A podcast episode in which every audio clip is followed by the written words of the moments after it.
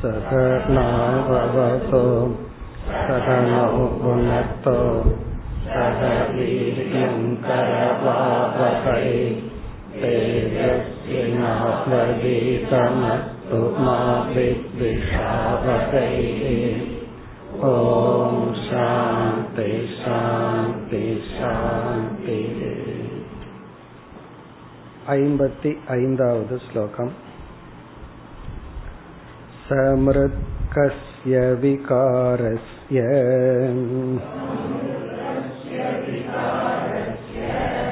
கார்யதா லோகத்ருஷ்டிதஹ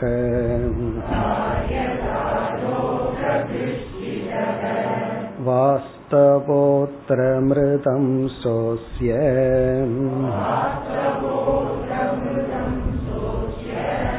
போத காரண போததக.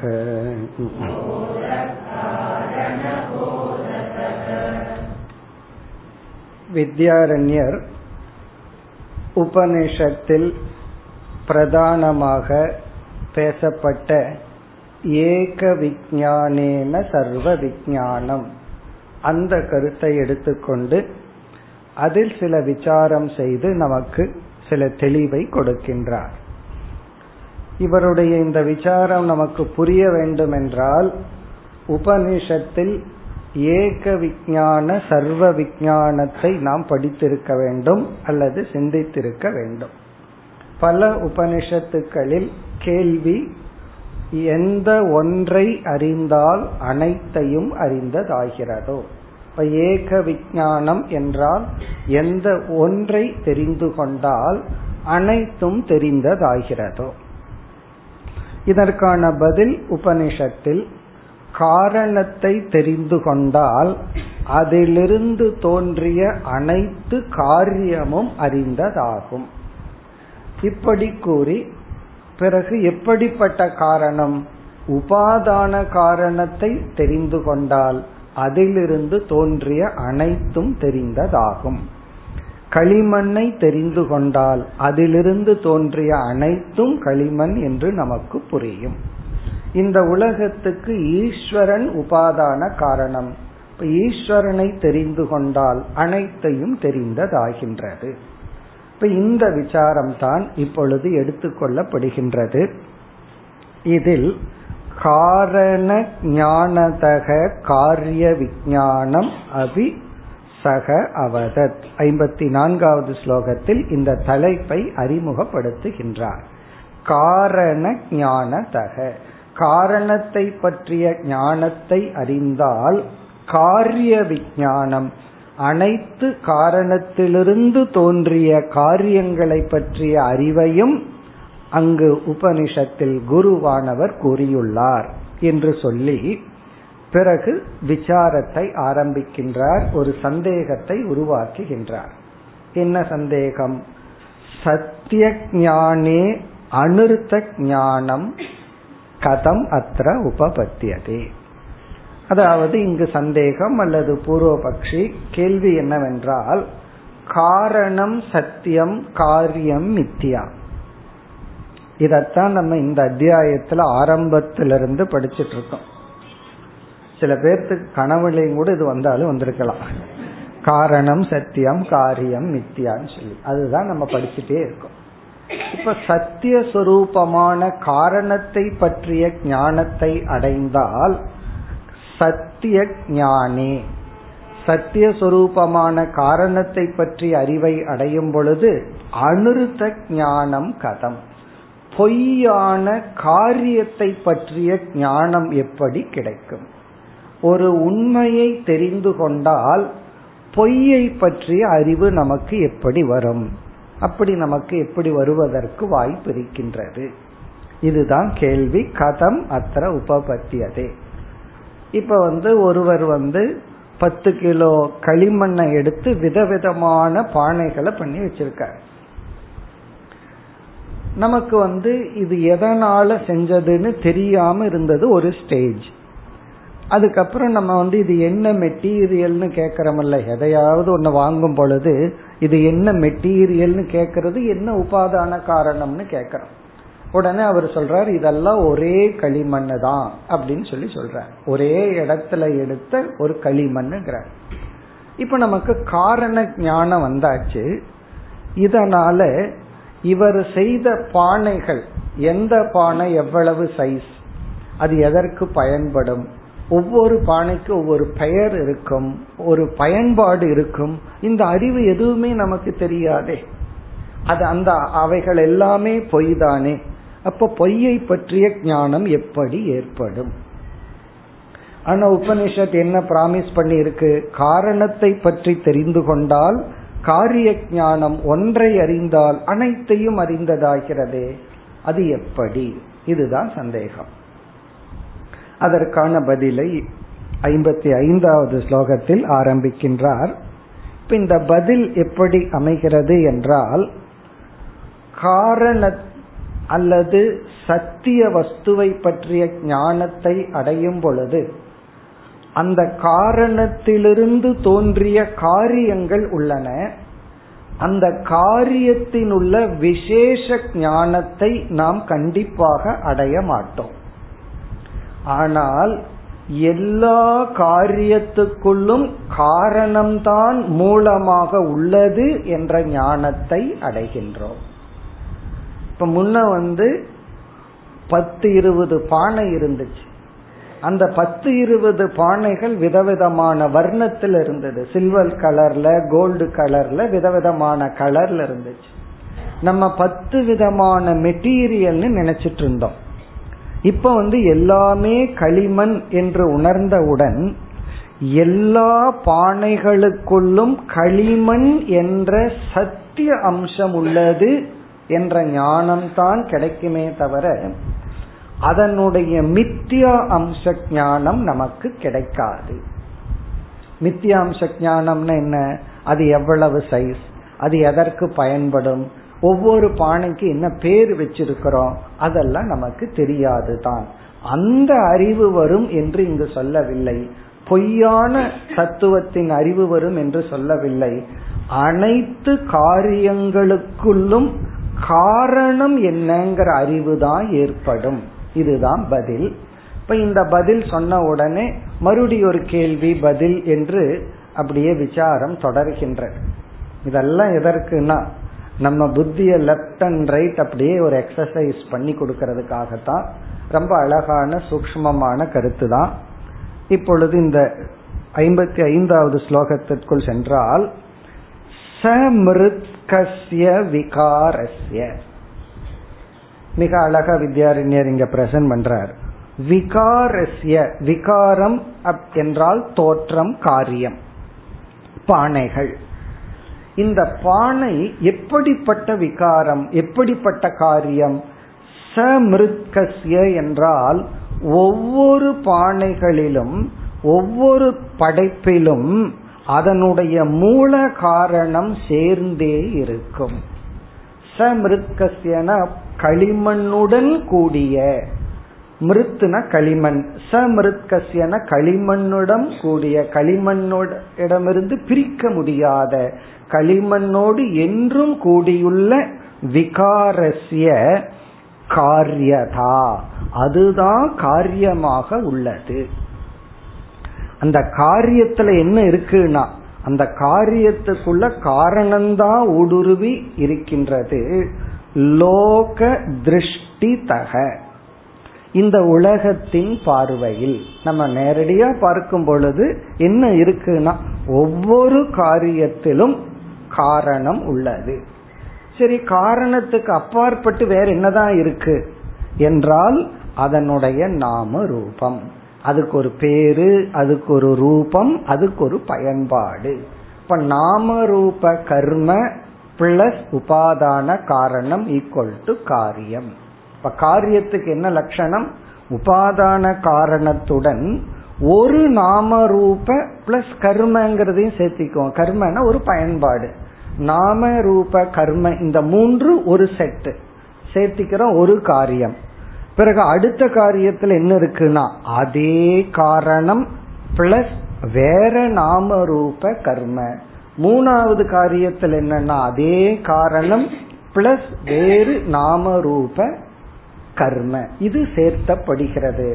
இப்ப இங்கு ஏக விஞ்ஞானேன சர்வ விஞ்ஞானம்னு உபனிஷத் சொல்வதனுடைய தாற்பயம் என்னவென்றால், காரணத்தை உணர்ந்து கொண்டால் எல்லா காரியத்திற்குள் இருக்கும் அழியாத உண்மை அறிவை மட்டும் நாம் அடைகின்றோமே தவிர இந்த நாம ரூப கர்மத்தை நாம் அடைய மாட்டோம். அப்போ இந்த உலகத்துல ஈஸ்வரன் அப்படிங்கிற ஒரு தத்துவத்தை உணர்ந்தால், ஈஸ்வரன் என்பவர் எல்லாத்துக்குள்ள இருக்கார், அதற்கு மேல என்ன இருக்கு அப்படின்னா நாம ரூப கர்ம. இந்த நாம ரூப கர்ம யாருன்னா நம்ம தான், இந்த ஜீவர்கள் தான் நாம ரூப கர்ம. மோசமான ஜீவனா இருந்தா இந்த கர்மங்கிறத டோனா மாத்திக்குவோம், நாம ரூப இந்த கர்மம்னு சொல்லி திட்டம் அல்ல, நாம ரூப கர்மம். நல்லவரங்களா நாம ரூப கர்ம. இப்ப ஜீவர்கள் எல்லாம் நம்ம எல்லாம் யாருன்னா வெறும் நாம ரூப கர்மம். நமக்கு ஒரு பேர் இருக்கு, நமக்கு ஒரு ரூபம் இருக்கு, நம்ம ஏதோ ஒரு வேலை ஒவ்வொருத்தரும் ஒவ்வொன்னு பண்ணிட்டு இருக்கோம், ஒவ்வொருத்தருக்கிட்ட ஒவ்வொரு யூட்டிலிட்டி இருக்கு. இதை ஆகணும்னா அவரை பிடிக்கலாம், இந்த காரியத்துக்கு இவரை பிடிக்கலாம் சொல்றமல்ல, அதான் கர்ம. ஆக்டிவிட்டி செயல்பாடு பயன்பாடு இது மாறிட்டே இருக்கு, இதை நம்ம தெரிஞ்சுக்க மாட்டோம். ஆனால் எல்லாத்துக்குள்ளே இருக்கிற அந்த உபாதானம், அந்த சத்திய அம்சத்தை தான் நம்ம தெரிந்து கொள்வோம். அதைத்தான் விளக்குகின்றார் இரண்டாவது வரியில். வாஸ்தவக அத்ர மிருத் அம்சக. மிருத் அம்சக ஒவ்வொரு காரியத்திற்குள் இருக்கின்ற மிருத் அம்சம், களிமண் என்கின்ற அம்சம், உபாதானம் என்கின்ற அம்சம் வாஸ்தவக அத்ர, அதுதான் வாஸ்தவம். வாஸ்தவம்ங்கிற வார்த்தை நமக்கு தமிழ்லையும் பயன்படுத்துற வார்த்தை தான், சமஸ்கிருத சொல். வாஸ்தவம்னா அதுதான் உண்மை, அதுதான் மெய், அதுதான் யதார்த்தம். வாஸ்தவக அத்ர மிருத் அம்சக அஸ்ய போதக காரண போததக.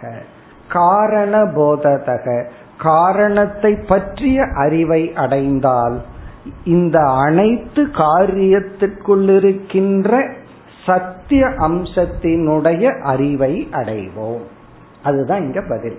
இப்ப கேள்வி என்னன்னா, காரணத்தை தெரிஞ்சுட்டா எல்லாத்தையும் எப்படி தெரிஞ்சுக்க முடியும்னு நீ கேட்டேன்னா, எல்லாத்துக்குள்ள இருக்கின்ற சத்திய அம்சத்தை காரண அம்சத்தை நாம் அறிகின்றோம். இப்ப காரண போததக காரணத்தை தெரிந்து கொள்வதன் மூலம் அதிலிருந்து எவ்வளவு காரியங்கள் தோன்றினவோ அந்த காரியத்திற்குள் இருக்கின்ற மிருத் அம்சம் வாஸ்தவ அம்சம் சத்திய அம்சத்தை தெரிந்து கொள்கின்றோம், நீதியை தெரிந்து கொள்வதில்லை.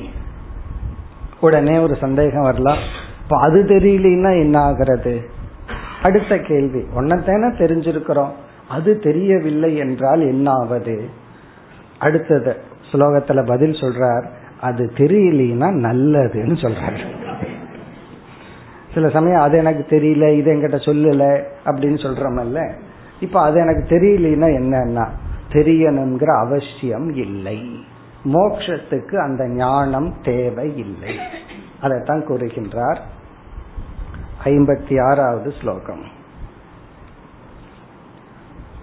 அனிருதாம்சோ ந போத்தவ்யஹ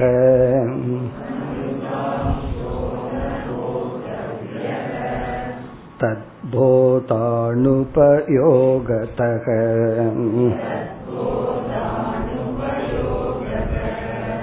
தத்வஜ்ஞானம் புமர்த்தம் ஸ்யாத் நான்ருதாம் சவபோதனம்.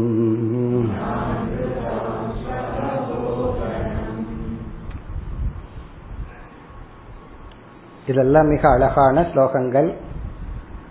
எனக்கு இது தெரியலையே, அது தெரியலையே, என்கிட்ட சொல்லலையே. இந்த வயசாயிட்ட ஒரே ஒரு ப்ராப்ளம் என்னன்னா, என்கிட்ட சொல்லிட்டு போகல, அதுதான ப்ராப்ளம். அவங்களுக்கு என்னன்னா இதெல்லாம் எதுக்கு சொல்லணும், அதுதான ப்ராப்ளம். அப்ப இங்க சொல்ற, யாராவது நம்ம கிட்ட ஒன்னு சொல்லாம போனா அது எவ்வளவு சந்தோஷம், அப்படி சந்தோஷப்படணும். ஆனா நமக்கு அது அந்த கியூரியாசிட்டின்னு ஒண்ணு இருக்கு, அது வந்து அதுதான் ஒரு விதமான சம்சாரம். இதை தெரிஞ்சுக்கணும் அதை தெரிஞ்சுக்கணும், அதாவது முமுட்சுத்துவம் அப்படிங்கும் போது தெரிஞ்சுக்கணுங்கிற ஆர்வம் அப்படியே தீப்பற்றி எரிகிறது. இப்ப சாஸ்திரத்துல சொல்ற உதாரணம் உங்களுக்கே தெரியும், தலையில தீ பிடிச்சா எப்படி இருக்கும், அப்படி தெரிஞ்சுக்கணும் தெரிஞ்சுக்கணும்னு. மோக்ஷங்கிறது என்னன்னா எனக்கு ஒன்னும் தெரிஞ்சுக்க வேண்டாம், எனக்கு எதையுமே தெரிஞ்சுக்கணுங்கிற அவசியம் இல்லை. பல முறை கிளாஸ்ல சொல்லியிருக்கேன், ஒருத்தரை நீங்க ரொம்ப டிஸ்டர்ப் பண்ணணும்னு முடிவு பண்ணிட்டீங்கன்னா அவங்க கிட்ட ஒரு ரகசியம் உனக்கு சொல்றேன் நாளைக்கு சொல்றேன்ட்டு போயிடும், அது உன்னை பத்தி அவங்கள பத்தி அப்படின்னு சொல்லிட்டு போயிடும், அவ்வளவுதான். அந்த நாளைக்கு வரைக்கும் அவர்கள் தூங்க மாட்டார். இதுதான் பெரிய டார்ச்சர், இதெல்லாம் சொல்லக்கூடாது. அதாவது ஒருத்தர் மைண்ட் அப்படி வேலை செய்யும், ஒரு சின்ன சீக்ரெட் ஒன்னு சொல்ல போறேன்னு சொல்லிட்டு சொல்லவில்லை என்றால் மைண்ட் ரெஸ்ட்லெஸ் ஆகும். ஆனா இதெல்லாம் தமோ குணத்தை உடையவங்களுக்கு ஒன்னும் ஆகாது, அது வேற விஷயம். சொன்னா சொல்லு சொல்லாட்டி போன்றுவார்கள். கொஞ்சம் புத்தி ஒர்க் பண்றவங்களுக்கு புத்திக்கு உணவு கொடுக்கிறேன்ட்டு கொடுக்கவில்லை என்றால் அதுதான் சம்சாரம். பை ஃபேக்ட் ஒரு சாதகன் அடைய வேண்டிய கடைசி சம்சாரம் இதுதான். தெரிஞ்சுக்கணும் தெரிஞ்சுக்கணுங்கிற அந்த ஒரு அப்படியே அரிப்பு இருக்கணும். பிறகு என்ன ஆகும், மோக்ஷங்கிறது சாஸ்திரம் என்ன பண்ணும்னா அதுல ஒரு அமைதியை கொடுக்கும், விஞ்ஞானமய கோஷத்தை அமைதியப்படுத்திடும். இனிமேல் புதுசா தெரிஞ்சுக்கிறதுக்கு ஒன்றும் கிடையாது. அப்படி தெரிஞ்சுட்டு உபனிஷத் படிக்கலாம், எதுக்குன்னா ஒரு ஜாலிக்காக ஒரு என்டர்டைன்மெண்ட்டுக்காக படிக்கலாம். அதாவது வந்து ஒரு வேர்க்கையில படிக்க மாட்டோம், டைம் இருக்கேன்னு ஒரு டைம் பாஸுக்கு ஒரு ஹாபியா வேணா படிக்கலாம். அப்படி இங்க ஒரு அழகான கருத்து சொல்லப்படுகிறது, அனுருதாம்சக ந போக்தவ்யக, பொய்யான தத்துவத்தை தெரிந்து கொள்ள வேண்டிய அவசியம் இல்லை. அனுருத்த அம்சக அதாவது தி ஃபால்ஸ் பார்ட், பொய்யான ஒரு தன்மையை ஒரு தத்துவத்தை, அனுருத்த அம்சம்னா தி ஃபால்ஸ் பார்ட் பொய்யான பகுதியை, ந போக்தவ்யக தெரிந்து கொள்ள வேண்டிய அவசியம் இல்லை. அதாவது ஒரு பொருள் இருக்கு, அந்த பொருளுக்குள்ள மெய் அம்சம் ஒன்னு இருக்கு பொய் அம்சம் ஒன்னு இருக்கு. அந்த மெய் அம்சத்தை தான் தெரிஞ்சுக்கணுமே தவிர அதில் இருக்கிற பொய் அம்சத்தை தெரிந்து கொள்ள வேண்டிய அவசியம் இல்லை. அனுருத்த அம்சக ந போதவ்யக, அதுக்கு என்ன காரணம் அதை சொல்றார், தத் போத அனுபயோகதக. அனுபயோகம்னா ரியல் பெனிஃபிட், உண்மையான பலன் கிடையாது. தத் போத பொய்யான அம்சத்தை தெரிந்து கொள்வதனால், தத் போதன அந்த பொய்மையான அம்சத்தை தெரிந்து கொள்வதனால், அனுபயோகதகன்னா நமக்கு அது பிரயோஜனப்படாது. இந்த ஒரு காசுக்கு ஆகாதுன்னு சொல்றமல்ல, அதுதான் அது வந்து நமக்கு பிரயோஜனப்படாது. அனுருத்த அம்சத்தை நாம் தெரிந்து கொள்ள வேண்டிய அவசியம் இல்லை, காரணம் உண்மையில் அது நமக்கு பிரயோஜனப்படாது. பிறகு இரண்டாவது வரியில் சொல்றார், தத்துவ ஞானம் புமர்த்தம் சியாத்.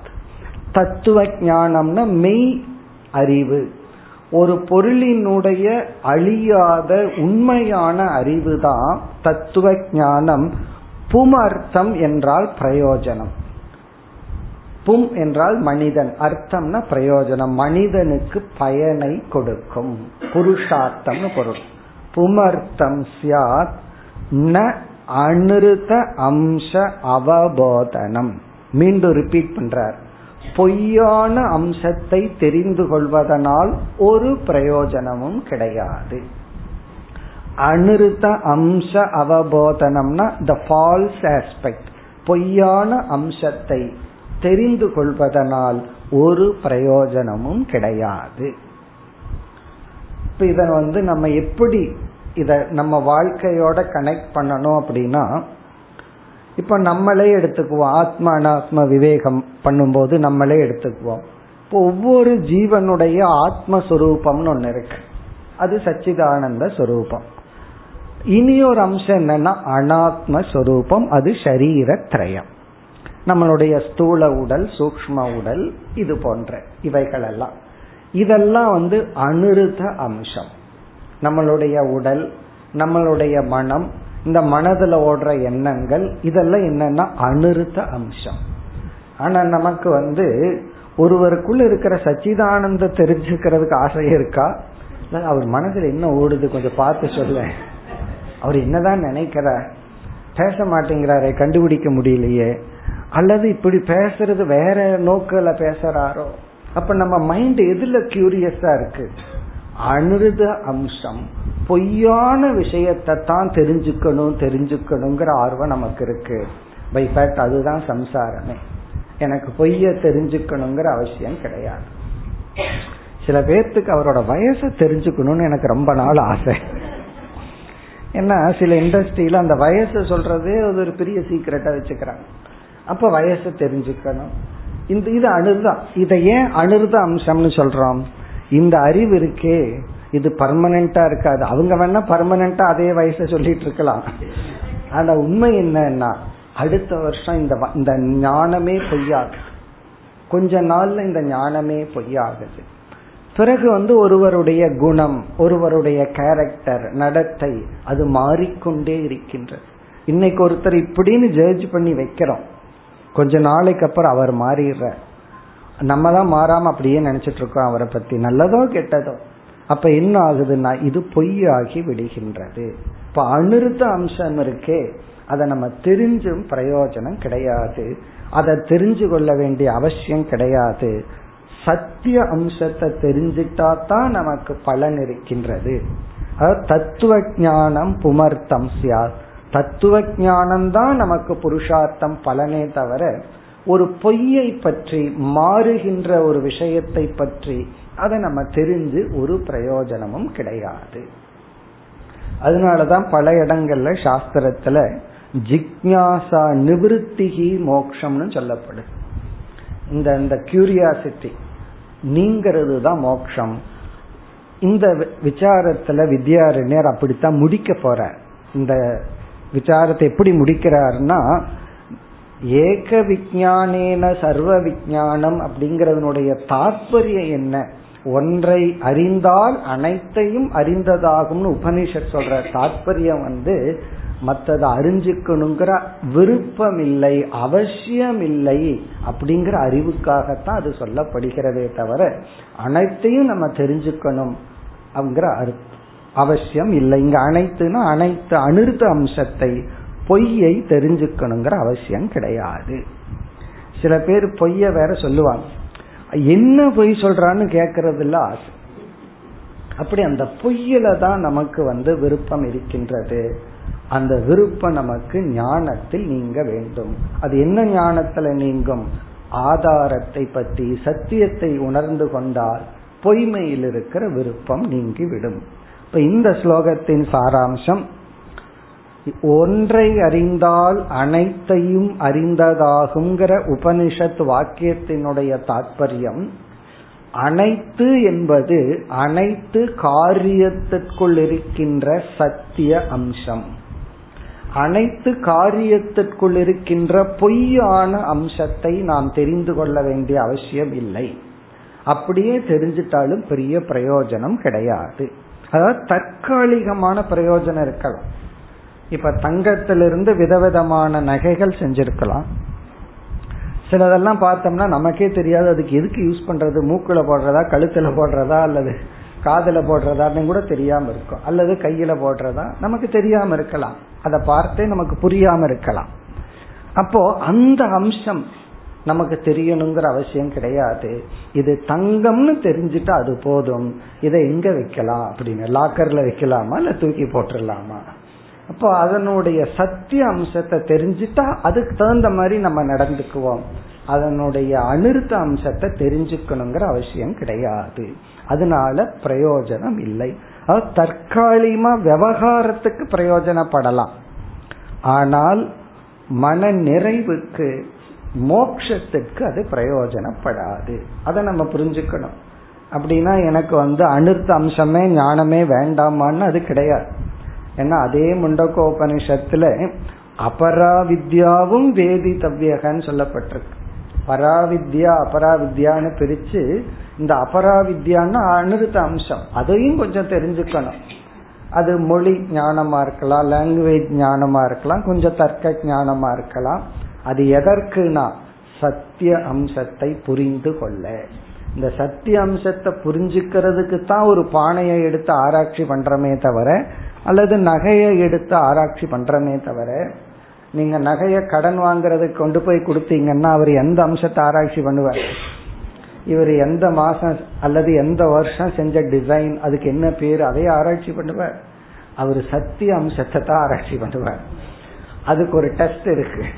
அந்த சத்திய அம்சத்தை தெரிஞ்ச உடனே நீங்க கேட்கிற பணத்தை கொடுத்துருவார். அப்படி அவருக்கு என்ன புருஷார்த்தம்னா அந்த சத்திய அம்ச ஞானம் தான் தேவையே தவிர நித்திய அம்ச ஞானம் தேவை கிடையாது. இது இந்த டிசைன், இந்த மாடல், இந்த இது இதுக்கு பயன்படும், அதெல்லாம் அவருக்கு தேவை இல்லை. இப்ப இப்படி சொன்ன உடனே இனி ஒரு பெரிய அழகான ஒரு பூர்வபக்ஷி ஒரு கேள்வி வருகின்றது. இதெல்லாம் என்னன்னா நம்ம புத்தியை கொஞ்சம் தீட்டுவதற்கு அடுத்த ஒரு கேள்வி ஒரு பூர்வபக்ஷி கேட்கின்றார். இந்த மாதிரி நம்ம பதில் சொன்னவுடன் என்ன கேள்வி? 57வது ஸ்லோகம். தர்ஹி காரண விஜ்ஞானாத் கார்ய ஞானமிதி ரிதே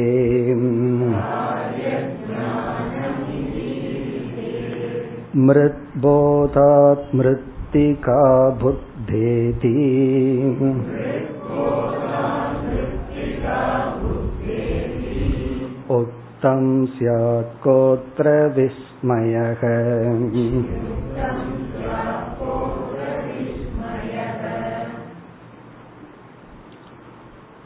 மிக ஒரு அழகான கேள்வி. இப்படி ஒரு கேள்வி கேட்கறதிலிருந்தே இந்த மாணவன் அல்லது பூர்வபக்ஷி வந்து எந்த அளவுக்கு டீப்பா திங்க் பண்றான்னு தெரிகிறது. இது பூர்வபக்ஷின்னு சொல்றதை விட சக மாணவர்களுடைய ஒரு திங்கிங்னே சொல்லலாம். இப்ப எப்படி டெவலப்மெண்ட் ஆச்சு, நம்ம என்ன மாதிரி ஒரு கேள்வி கேட்கப்பட்டது, அதுக்கு நம்ம என்ன பதில் சொன்னோம், அதன் அடிப்படையில அழகான ஒரு கேள்வி. கரெக்டா பிடிச்சிட்டான்னு சொல்றமே, அதுதான் இது. கரெக்டா பிடிக்கிறான். நம்ம ஒரு பதில் சொன்னோம்னா கரெக்டா ஏதோ ஒரு இடத்துல ஒரு சின்ன ஏதாவது லூப் ஹோல் விட்டோம்னா அதை பிடிக்கிறான். இப்போ ஒரு கேள்வி என்ன, எங்க விசாரத்தை ஆரம்பிச்சோம்? ஒன்றை அறிந்தால் அனைத்தையும் அறிந்ததாகிறதுன்னு சொல்லும் போது முதல் சந்தேகம் வந்துச்சு, ஒன்றை அறிந்தால் அனைத்தையும் அறிந்ததாகும், அந்த ஒன்று சத்தியம்னு சொன்னீர்கள், மீதி அனைத்துங்கிறது மித்தியா பொய் அம்சம்னு சொன்னீர்கள். இந்த கேள்விக்கு நீங்க என்ன பதில் சொன்னீர்கள்? ஒன்றை அறிந்தால் அனைத்தையும் அறிந்ததாகுங்கிற இடத்துல இந்த அனைத்தில் இருக்கிற சத்திய அம்சத்தை தான் தெரிஞ்சுக்கிறே தவிர பொய்யான அம்சத்தை தெரிஞ்சுக்கிறது இல்லைன்னு பதில் சொல்லியிருக்கேன். அப்போ களிமண்ணை அறிந்தால் களிமண்ணிலிருந்து தோன்றிய விதவிதமான பானையின் பெயர்கள், வடிவங்கள், செயல்பாடுகள் அதெல்லாம் தெரிஞ்சுக்க மாட்டேன், பானையில் இருக்கிற களிமண்ணை தான் நீ தெரிஞ்சுக்கிறன்னு சொன்னீர்கள். அப்ப இங்க என்ன மாதிரி ஆகுதுன்னா களிமண்ணை தெரிஞ்சுட்டா களிமண்ணை தெரிஞ்சுட்டேன் அப்படித்தான் அர்த்தம் ஆகுது, தங்கத்தை தெரிஞ்சுட்டா தங்கத்தை தெரிஞ்சுட்டேன் அப்படித்தான பதில் ஆகுது. அது எப்படி ஒன்றை அறிந்தால் அனைத்தையும் அறிவுன்னு எப்படி சொல்ல முடியும்? அப்போ ஒன்ன அறிஞ்சா நீ ஒன்னத்தானே தெரிஞ்சிருக்கிற. இப்ப நீ களிமண்ணை தெரிந்து கொண்டால் நீ களிமண்ணை தெரிந்து கொண்டாய். இது என்ன ஒரு பெரிய தத்துவம், இது என்ன பெரிய உபதேசம். ஒருத்தர்கிட்ட சொல்றோம், நான் ஒரு பயங்கரமான தத்துவ ஞானத்தை கொடுக்கறேன், என்னன்னா நீ நடந்தால் நீ நடக்கிறாய், பெரிய தத்துவ ஞானம். நீ சாப்பிட்டால் நீ சாப்பிடுகிறாய், இதுதானே தத்துவ ஞானம். என்னமோ பெரிய அறிவை கொடுக்கறதாக சொல்லிட்டு இப்ப நீங்க என்ன சொல்கிறீர்கள், களிமண்ணை தெரிஞ்சிட்டா களிமண்ணை தெரிந்து கொண்டாய். ஏன்னா நீங்க ஏற்கனவே சொல்லிட்டீங்க அந்த களிமண்ணுக்கு மேல இருக்கிற நாம ரூப அம்சத்தை எல்லாம் தெரிஞ்சுக்க முடியாது, அப்படி சொன்னாலும் பரவாயில்ல தெரிஞ்சுக்க வேண்டிய அவசியம் இல்லைன்னு வேற சொல்லிவிட்டீர்கள். அப்படின்னா ஏக விஞ்ஞானேன சர்வ விஞ்ஞானம்ங்கிறதே பொய்யான வார்த்தை. ஏக விஞ்ஞானேன ஏக விஞ்ஞானம் தான். களிமண்ணை தெரிந்து கொண்டால் களிமண்ணை தெரிந்து கொண்டீர்கள் என்று ஒருவர் பெரிய தத்துவம் கூறுகிறார். இது என்ன தத்துவம் இப்படின்னு கேட்கிறான். நீங்க என்ன பெருசா எனக்கு உபதேசம் செய்து கொண்டீர்கள், இதுல என்ன பெரிய அதிசயம் இருக்கு, என்ன புதிய அறிவு எனக்கு கொடுக்கப்பட்டது? அதான் நான் நடக்கின்றேன் என்றால் நீங்கள் நடக்கிறீர்கள், இதுல என்ன அறிவு எனக்கு கொடுக்கப்பட்டது? ஒன்றுமே இல்லையே. யோசிச்சு பார்த்தா கரெக்டா தான் தெரியுது. என்ன அறிவு நமக்கு புதுசா கொடுத்துறது? கடைசியில உபனிஷத் அதைத்தான் சொல்லுவேன், நான் கடைசியில் உனக்கு ஒன்னும் புதுசா கொடுக்கல, உன்னையே அறிமுகப்படுத்திட்டு நான் போறேன்னு தான் கடைசியில உபனிஷத் சொல்லும். அது வேறு விஷயம். இங்க மிக அழகான கேள்வி. தர்ஹி அப்படி என்றால் அந்த பூர்வபக்ஷி அல்லது ஒரு மாணவன் அந்த வாக்கியத்தை ஞாபகப்படுத்துறான், முதல் வரியில நமக்கு ரிமைண்ட் பண்றான். ஏன்னா நம்ம சொன்னதை அவன் திருப்பி சொல்றான். இல்லைன்னா நம்ம நான் அப்படி சொல்லலையேன்னு சொல்லிடுவோம்ல, நீ இப்படி சொன்னா அல்லவா அப்படிங்கறத வச்சுட்டு உடனே நம்ம வந்து பிடிக்கின்றான்.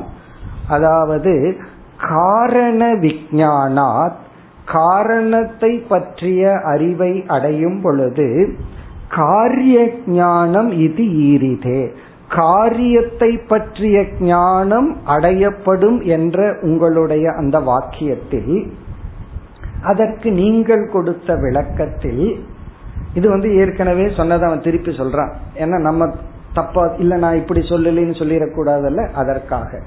அதாவது காரணத்தை பற்றிய ஞானத்தை அடைந்தால் காரியத்தை பற்றிய ஞானத்தை அடைய முடியும் என்று நீங்கள் கூறிய விஷயத்தில் அதுக்கு என்ன பதில் சொன்னீர்கள்? அந்த காரியத்தில் உள்ள சத்திய அம்சத்தை தான் தெரிஞ்சுக்கிறோம், அதனுடைய பொய்யான நாம ரூப அம்சத்தை தெரிஞ்சுக்கலன்னு சொல்லிவிட்டீர்கள்.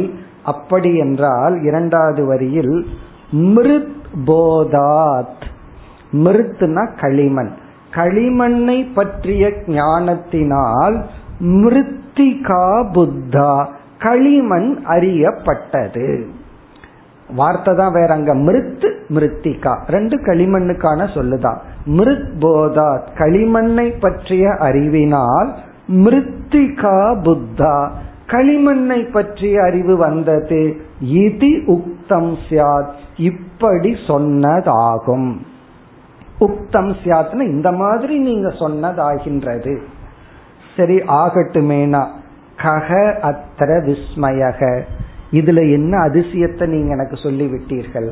விஸ்மயகங்கிறதுக்கு இந்த இடத்துல ரெண்டு அர்த்தம். இங்க என்ன அதிசயம், என்ன எனக்கு புதிதான அறிவு கொடுக்கப்பட்டது, அதையவே ரிப்பீட் தானே பண்றோம்.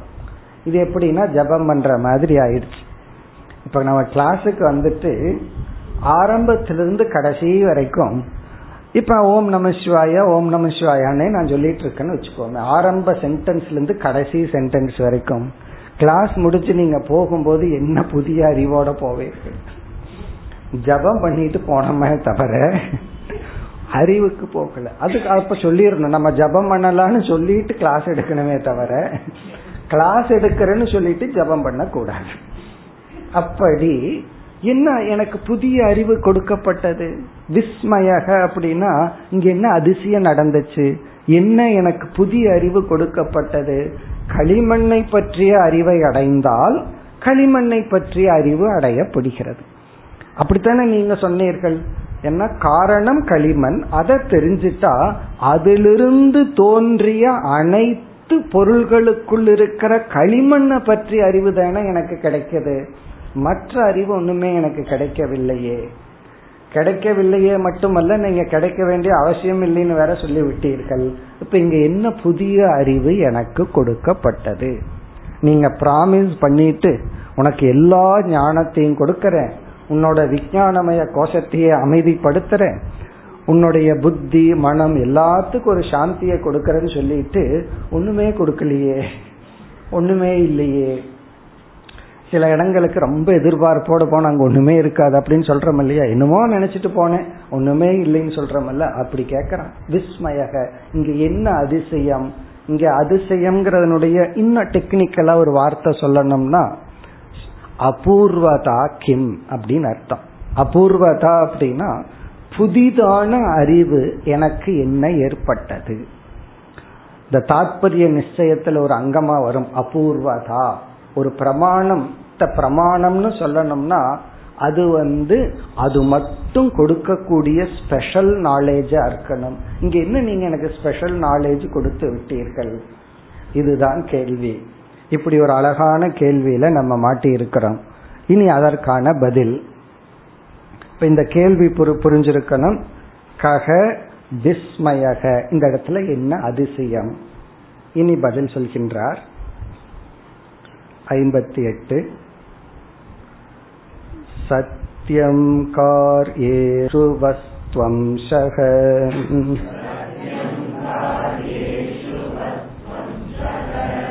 காரணாத்மேதி ஜானதக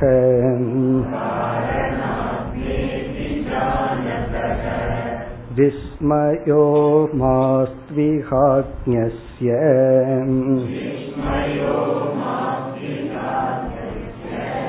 விஸ்மயக்கேன வார்யதே.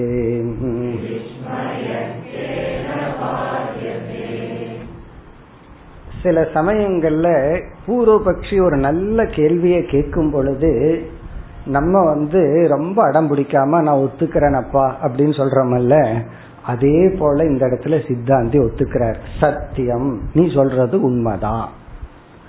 சில சமயம் நான் அவ்வளவு நல்ல கார்னர் பண்ணிட்டு நம்ம பிடிச்சிட்டான், வேற வழியே கிடையாது, வேற விதத்துல ஜமாளிக்க முடியல, அதனால என்ன பண்ணிட்டோம், சத்தியம் நீ சொல்றது உண்மைதான் நான் ஒத்துக்கிறேன்.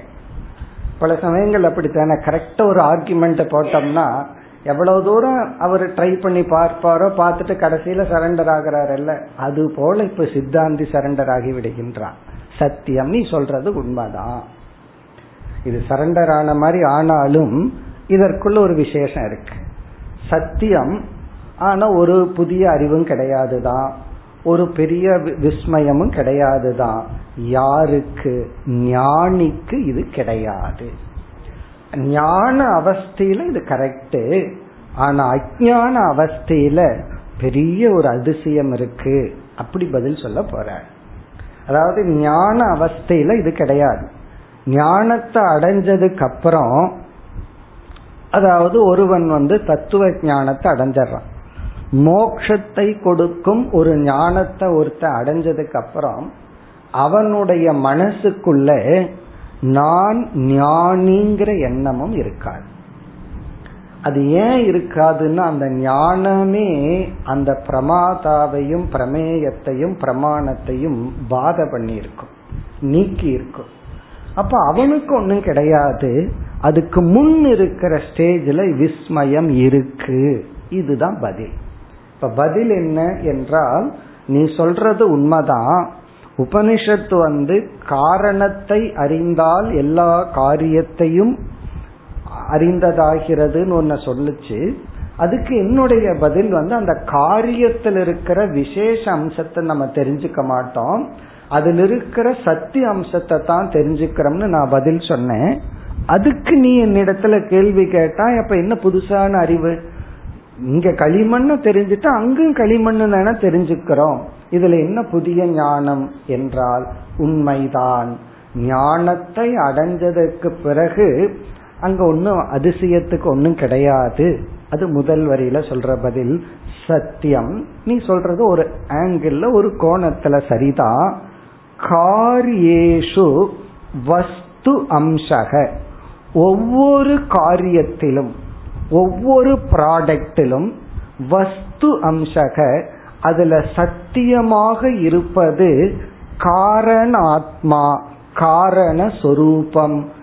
இதி ஜானதக, இந்த ஞானத்தை உடைய ஞானிக்கு இதுல அதிசயமெல்லாம் ஒன்றும் கிடையாது, புதிய அறிவு ஒன்றும் கிடையாதுதான் அப்படின்னு ஒரு போர்ஷனை ஒத்துக்கிறார். இப்ப முதல் வரியில் என்ன சொல்லப்படுகிறது? ஒவ்வொரு காரியத்திலும் காரியேஷு வஸ்து அம்சக, அதில் இருக்கிற உண்மை அம்சம் சத்திய அம்சம் காரணாத்மா, அதனுடைய மூல காரணம் உபாதான காரணம் என்பதை ஜானதக, அறிந்தவனுக்கு நீ சொன்ன மாதிரி அவன் புதுசா எதையும் தெரிஞ்சுக்கலதான். இது ஞானிக்கு இது பொருந்தும். அப்போ பூர்வபக்ஷி கேட்ட கேள்வி ஞானிக்கு பொருந்தும். ஞானிக்கு அபூர்வதா ஒன்னும் கிடையாது. ஆனால் அஞ்ஞானிக்கு அல்லது அவனே அஞ்ஞான அவஸ்தையில் இருக்கும் பொழுது அங்கு ஒரு அதிசயம், அங்கு ஒரு மிராக்கிள் நடக்கத்தான் நடக்கின்றது. இரண்டாவது வரியில் விஸ்மயக மாஸ்து, விஸ்மயக மாஸ்து அப்படின்னா அவனுக்கு ஒரு புதிய அறிவு கிடையாது, புதுசான ஒரு அதிசயம் ஏற்படவில்லை, புதிய ஞானம் எல்லாம் இல்லதான். ஆனால் ஈக அக்ஞஸ்ய, இரண்டாவது வரையில விஸ்மயக மாஸ்து ஜானதக, ஞானிக்கு அதிசயமோ புதிய அறிவோ இல்லைங்கிறது இருக்கட்டும், அதை நான் ஒத்துக்கிறேன்.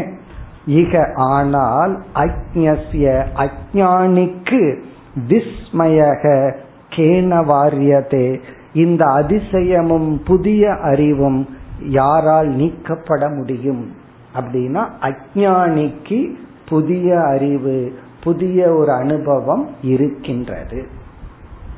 அப்ப நம்முடைய பதில் இங்க எப்படின்னா, நீ சொல்றத நான் முழுமையா நிராகரிக்கல, அக்செப்ட் பண்ற, நீ சொல்றது உண்மைதான், ஞானிக்கு அது உண்மை. சில சமயங்கள் அப்படி சொல்லிருப்போம், அதெல்லாம் ஞானிக்கு எனக்கல்லன்னு சொல்லிடுறமல்ல, கோவப்படக்கூடாதுன்னா அதெல்லாம் ஞானிக்கு எனக்கல்லன்னு சொல்லிடுறமல்ல. அந்த மாதிரி நீ சொல்ற கருத்து நான் ஒத்துக்கிறேன், ஞானிக்கு அது கரெக்டு, ஆனால் அஞ்ஞானிக்கு விஸ்மயக கேன வாரியதே, விஸ்மயகனா இந்த அதிசயம், அபூர்வதா, இந்த ஒரு நிலை, கேன வாரியதன யாரால் நீக்க முடியும், கேள்விக்குறியெல்லாம் ஆச்சரியக்குறி அப்படின்னா அஞ்ஞானிக்கு இருக்கு. இப்ப நம்ம அடுத்த ஸ்லோகத்துக்கு போறதுக்கு முன்னாடி இதனுடைய சாராம்சம், இதனுடைய தாற்பயம் என்னன்னு பார்ப்போம். அதத்தான் அடுத்ததுக்கு அடுத்த இரண்டு ஸ்லோகத்துல சொல்ல போற, ஏன்னா இதனுடைய அந்த ஸ்பிரிட்டை புரிஞ்சுட்டா அடுத்த ஸ்லோகம் நமக்கு புரியும். இப்போ ஒரு அஞ்ஞானி, அஞ்ஞானின்னு சொல்லும் போதே யாரையோ நினைக்க வேண்டாம், நம்மவே நம்ம நினைச்சுக்குவோம். ஏன்னா ஒரு கிளாஸ் அட்டன் பண்ண உடனே அஞ்ஞானின்னா யாரோன்னு பார்க்க வேண்டாம், இல்ல வீட்டுல இருக்கிறவங்கன்னு நினைக்க வேண்டாம், நம்ம எல்லாம் அஞ்ஞானிகள். ஏன்னா நம்ம அந்த ப்ராசஸ்ல தான் இருக்கிறோம். அப்போ ஒரு அஞ்ஞானி சாஸ்திரத்துக்குள்ள வர்றான், வரும்பொழுது அவன் என்ன இதுல வர்றான், இப்ப நம்ம பார்க்க போற கருத்து தான் வித்யாரண்யர் சொல்ல போற, அவன் என்ன எதிர்பார்ப்புல வர்றான், ஒரு அறிவை நோக்கி ஒருத்தன் வர வேண்டும் என்றால் அவன் முதலில் அஞ்ஞானத்தை கண்டுபிடித்திருக்க வேண்டும். டிஸ்கவரி ஆஃப் இக்னோரன்ஸ், அதுதான் சிஷ்யனுடைய லட்சணம். மற்ற இடங்கள்ல எல்லாம், மற்ற இன்டர்வியூல எல்லாம் ஒரு சப்ஜெக்ட் படிக்க வர்றான்னா அந்த சப்ஜெக்ட் ரிலேட்டடா என்னென்ன தெரியும்னு டெஸ்ட் பண்ணுவாங்க. வேதாந்த குரு அவனுக்கு என்னென்ன தெரியலங்கிறத தெரிஞ்சிருக்கிறானான்னு டெஸ்ட் பண்ணுவார்.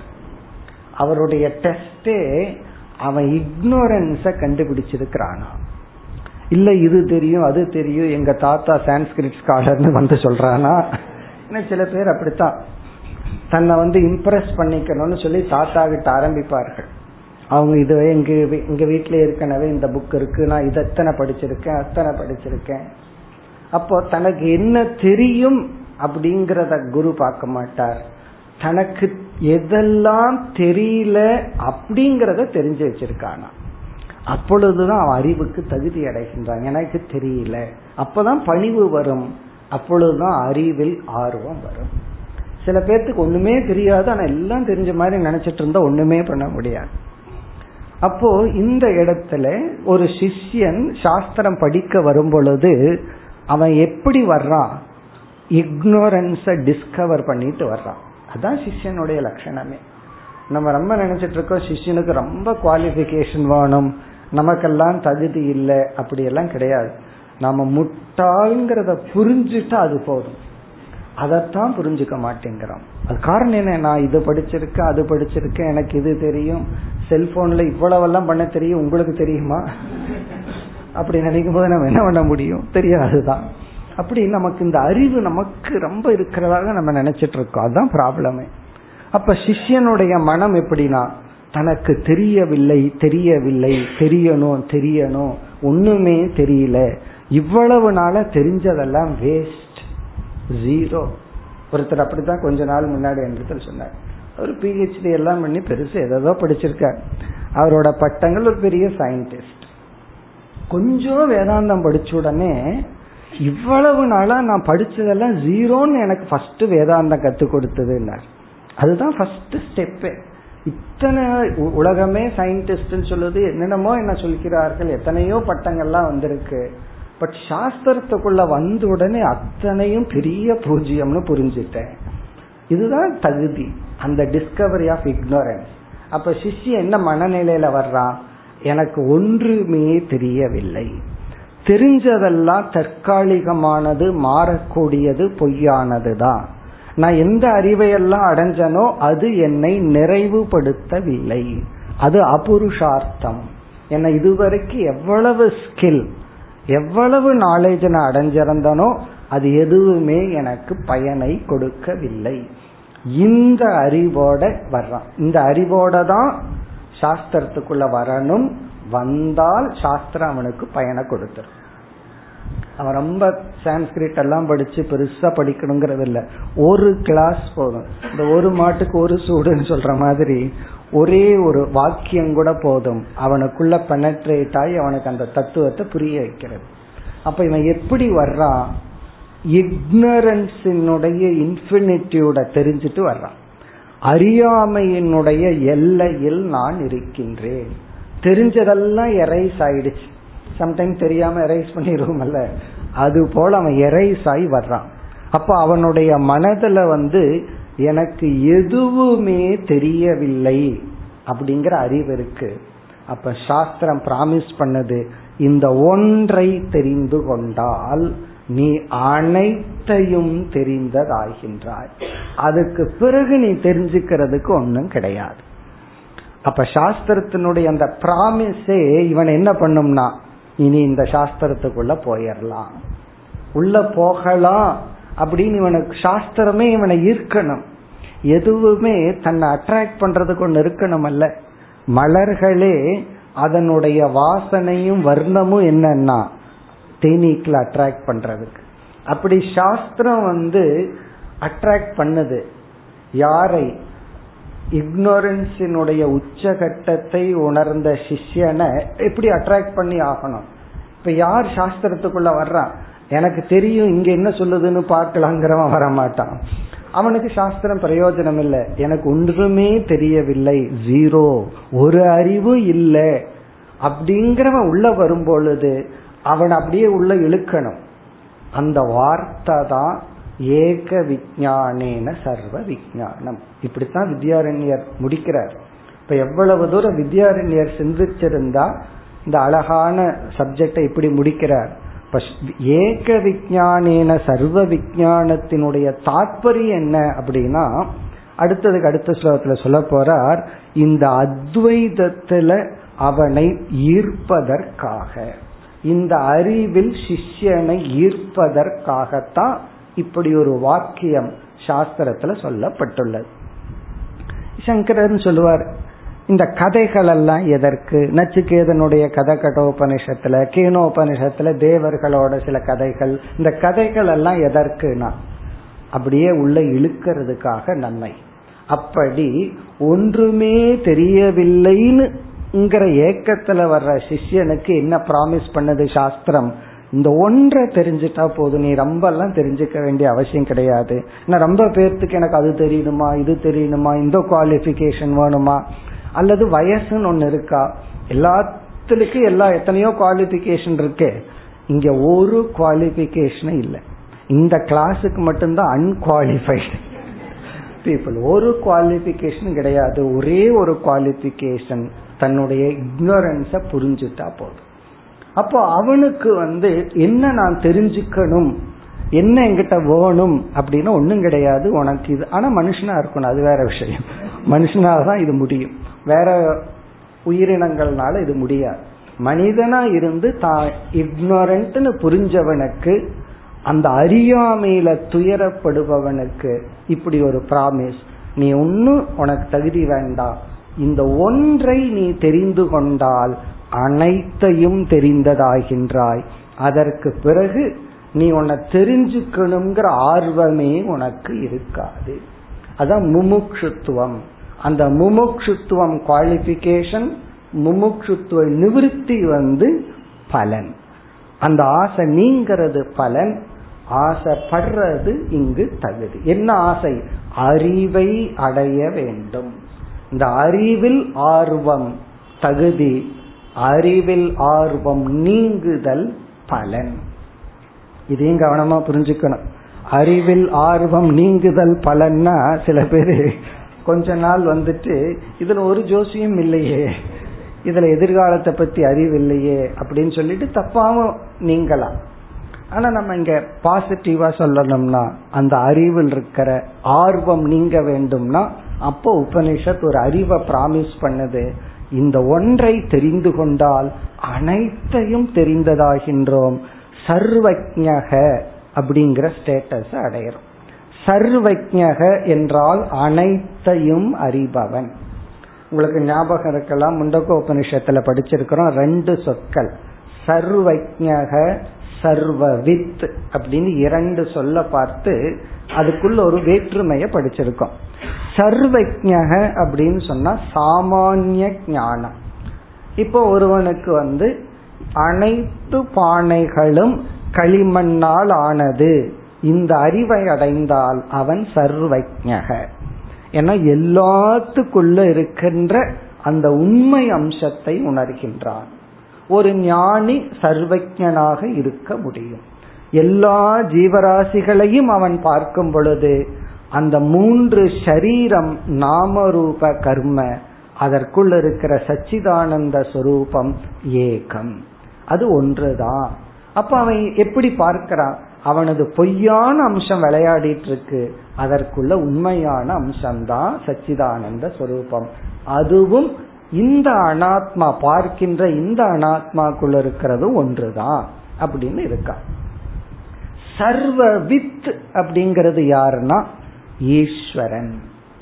ஈஸ்வரங்கவர் யார்? இந்த பானையை செய்கின்ற குயவன். அவனுக்கு தெரியும் எவ்வளவு கெப்பாசிட்டியில் இருக்கிற பானையை எத்தனை பண்ணணும், 5 லிட்டர் பானை எத்தனை பண்ணணும். அவங்க கிட்ட கேட்டா இந்த 3 லிட்டர் பானை 5 இருக்கு, 5 லிட்டர் பானை 5 இருக்கு, 200 ml கிளாஸ் வந்து 10 இருக்குன்னு எல்லாம் சொல்லுவான். ஏன்னா அவன் தான் அதை செஞ்சான்.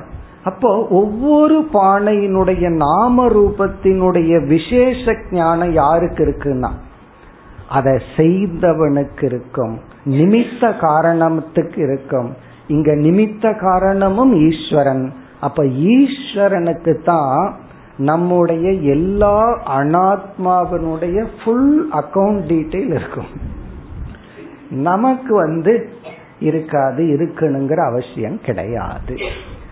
அதான் சித்திரகுப்தன் எல்லாம் சொல்றேன், நம்ம என்ன பண்ணணும், எந்த நேரத்துல தெரிஞ்சு என்ன பண்ணணும், தெரியாம என்ன பண்ணணும், எல்லா டீட்டெயிலும் ஈஸ்வரனுக்கு இருக்கு. அவர் கர்ம பலதாதா. இப்ப ஈஸ்வரன் சர்வவித், அனைத்தையும் அறிபவர், அனைத்து அனாத்ம அம்சத்தை அறிபவன். ஞானி சர்வஜ்ஞக, மோக்ஷத்துக்கு சர்வஜ்ஞனா இருந்தா போதும், சர்வவித்தா இருக்கணுங்கிற அவசியம் கிடையாது. இதெல்லாம் அங்க உபநிஷத்துல படிச்சதுதான். அப்ப இந்த இடத்துல என்ன பதில் சொல்றாருன்னா, ஞானிக்கு புதுசா ஒன்றும் கிடையாது, இதுல அதிசயமோ புதிய ஞானமோ அடையலதான்.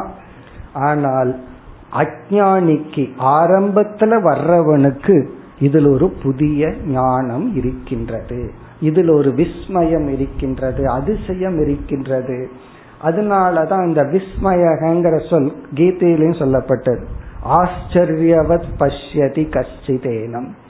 ஆரம்பத்துல ஒரு சாதகன் உள்ள வரும் பொழுது, வேதாந்தத்துக்குள்ள வரும் பொழுது, நமக்கே பலருக்கு அந்த அனுபவம் இருக்கும்.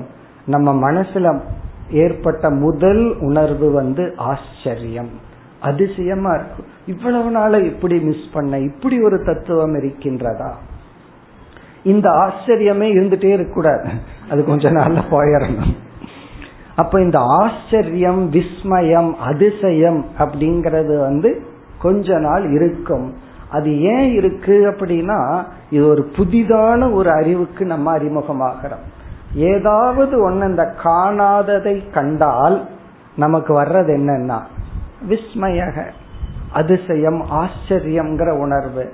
இப்ப நம்ம அப்படியே வெளியே போற ஒரு காக்கா பறந்து போச்சுன்னு வச்சுக்கோமே, நம்ம விஸ்மயமா பார்க்க வேண்டாம். இதே ஒரு 10 மைல் பறந்து போச்சுன்னு வச்சுக்கோமே, அது நம்ம ஊர்ல சென்னையில, அப்ப என்ன பண்ணுவோம், அதிசயமா பார்ப்போம். இப்ப சிட்டுக்குருவி பறக்கிறதே அதிசயமா இருக்கு. காரணம் என்ன, ஒண்ணு போயிடுச்சு அப்படின்னா அது மீண்டும் அதை பார்த்தோம் அப்படின்னா அது நமக்கு அதிசயம். அப்படி சிஷ்யனுக்கு, ஆரம்பத்தில் இருப்பவனுக்கு இந்த வாக்கியம் ஒரு அதிசயம்தான். வெறும் களிமண்ணை தெரிஞ்சிட்டா களிமண்ணை தெரிஞ்சிட்டங்கிறது கிடையாது. களிமண்ணை தெரிஞ்சிட்டா எல்லாம் தெரிஞ்சிட்டங்கிற அந்த வார்த்தை அவனுக்கு ஒரு ஆச்சரியத்தை கொடுக்கின்றது. பிறகு வித்யாரண்யர் எப்படி நிறைவு செய்ய போறார், இங்க எல்லாம் தெரிஞ்சிட்டாங்கிற டீச்சிங்ல எல்லாம்ங்கிற நானாத்வம் துவைதம் இருக்குன்னு உபனிஷத் டீச் பண்ணல, அங்க இருக்கிறது ஒண்ணுதான். அந்த அத்வைதம்ங்கிறது ஒண்ணுதான். அவனை உள்ள இழுக்கிறதுக்காக சிஷ்யனை உண்டு இந்த வளைச்சு போடுறதுன்னு சொல்றமே, அதான் இது பாசிட்டிவ் சென்ஸ்ல வேதாந்தம். ஏன்னா இப்படி கிடைக்கிற ஆளுக ரேர், கிடைச்சா அவனை விடக்கூடாதுல்ல, அவனை உள்ள இழுக்கிறதுக்காகத்தான் இந்த வார்த்தையே தவிர. இதுல இருந்து என்ன தெரியுது, இந்த வார்த்தையே அப்சல்யூட்டா சத்தியம் அல்ல.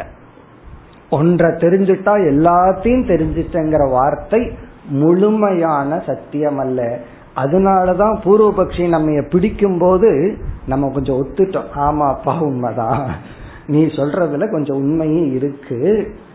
அதே சமயத்தில் அதிசயமும் இருக்கின்றது. யாருக்கு? அஞ்ஞானிக்கு. இப்படித்தான் அடுத்த 2 ஸ்லோகத்தில் பதில் சொல்ல போகின்றார். அடுத்த வகுப்பில் பார்ப்போம். ஓம் பூர்ணமத பூர்ணமிதம் பூர்ணாத் பூர்ணமுதச்யதே பூர்ணஸ்ய பூர்ணமாதாய பூர்ணமேவாவசிஷ்யதே. ஓம் சாந்தி சாந்தி சாந்தி.